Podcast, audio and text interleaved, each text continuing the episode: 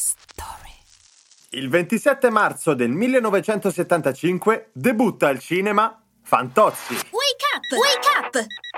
La tua sveglia quotidiana. Una storia, un avvenimento per farti iniziare la giornata con il piede giusto. Wake up!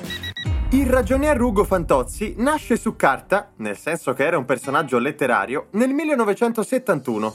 Ideato da Paolo Villaggio, quel libro vendette oltre un milione di copie e il successo fu così travolgente che qualche anno dopo l'autore decise di farne il protagonista di un film.